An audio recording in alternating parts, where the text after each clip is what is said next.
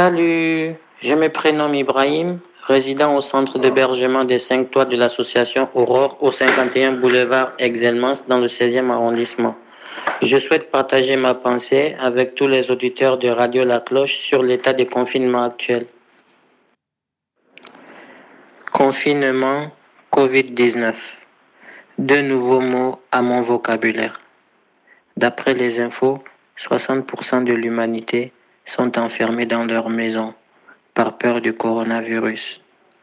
Une nouvelle maladie contagieuse qui a poussé à tous les êtres humains à prendre des nouvelles habitudes.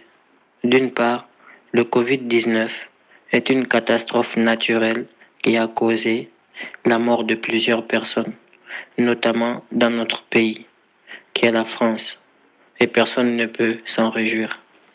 D'autre part, le coronavirus a donné naissance à un confinement général et a engendré de nouvelles habitudes au quotidien, telles que tousser dans le coude, ne pas se serrer la main, ne pas s'embrasser et surtout de rester à la maison.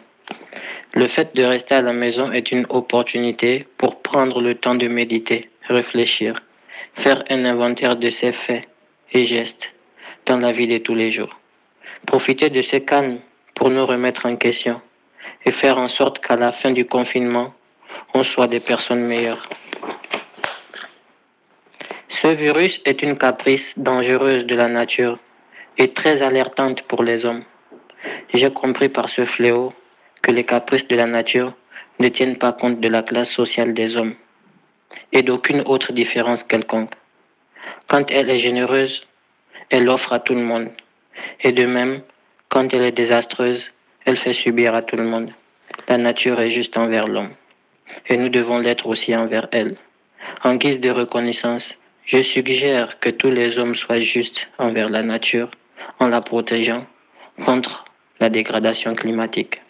Je retiens aussi que l'homme se croit fort par sa puissance économique, militaire ou financière. En un mot, son confort matériel. Mais la nature l'a démenti et démontrer que la puissance de l'homme réside dans le cœur, dans le ressenti, sa capacité émotionnelle, faire attention les uns des autres, l'entraide, l'union, la communication, l'entente et l'humilité. Ce phénomène a vu le jour dans la nation la plus puissante du monde, qui est la Chine. Et l'un des dirigeants les plus puissants de la Terre a été contaminé, M. Boris Johnson. Réfléchissons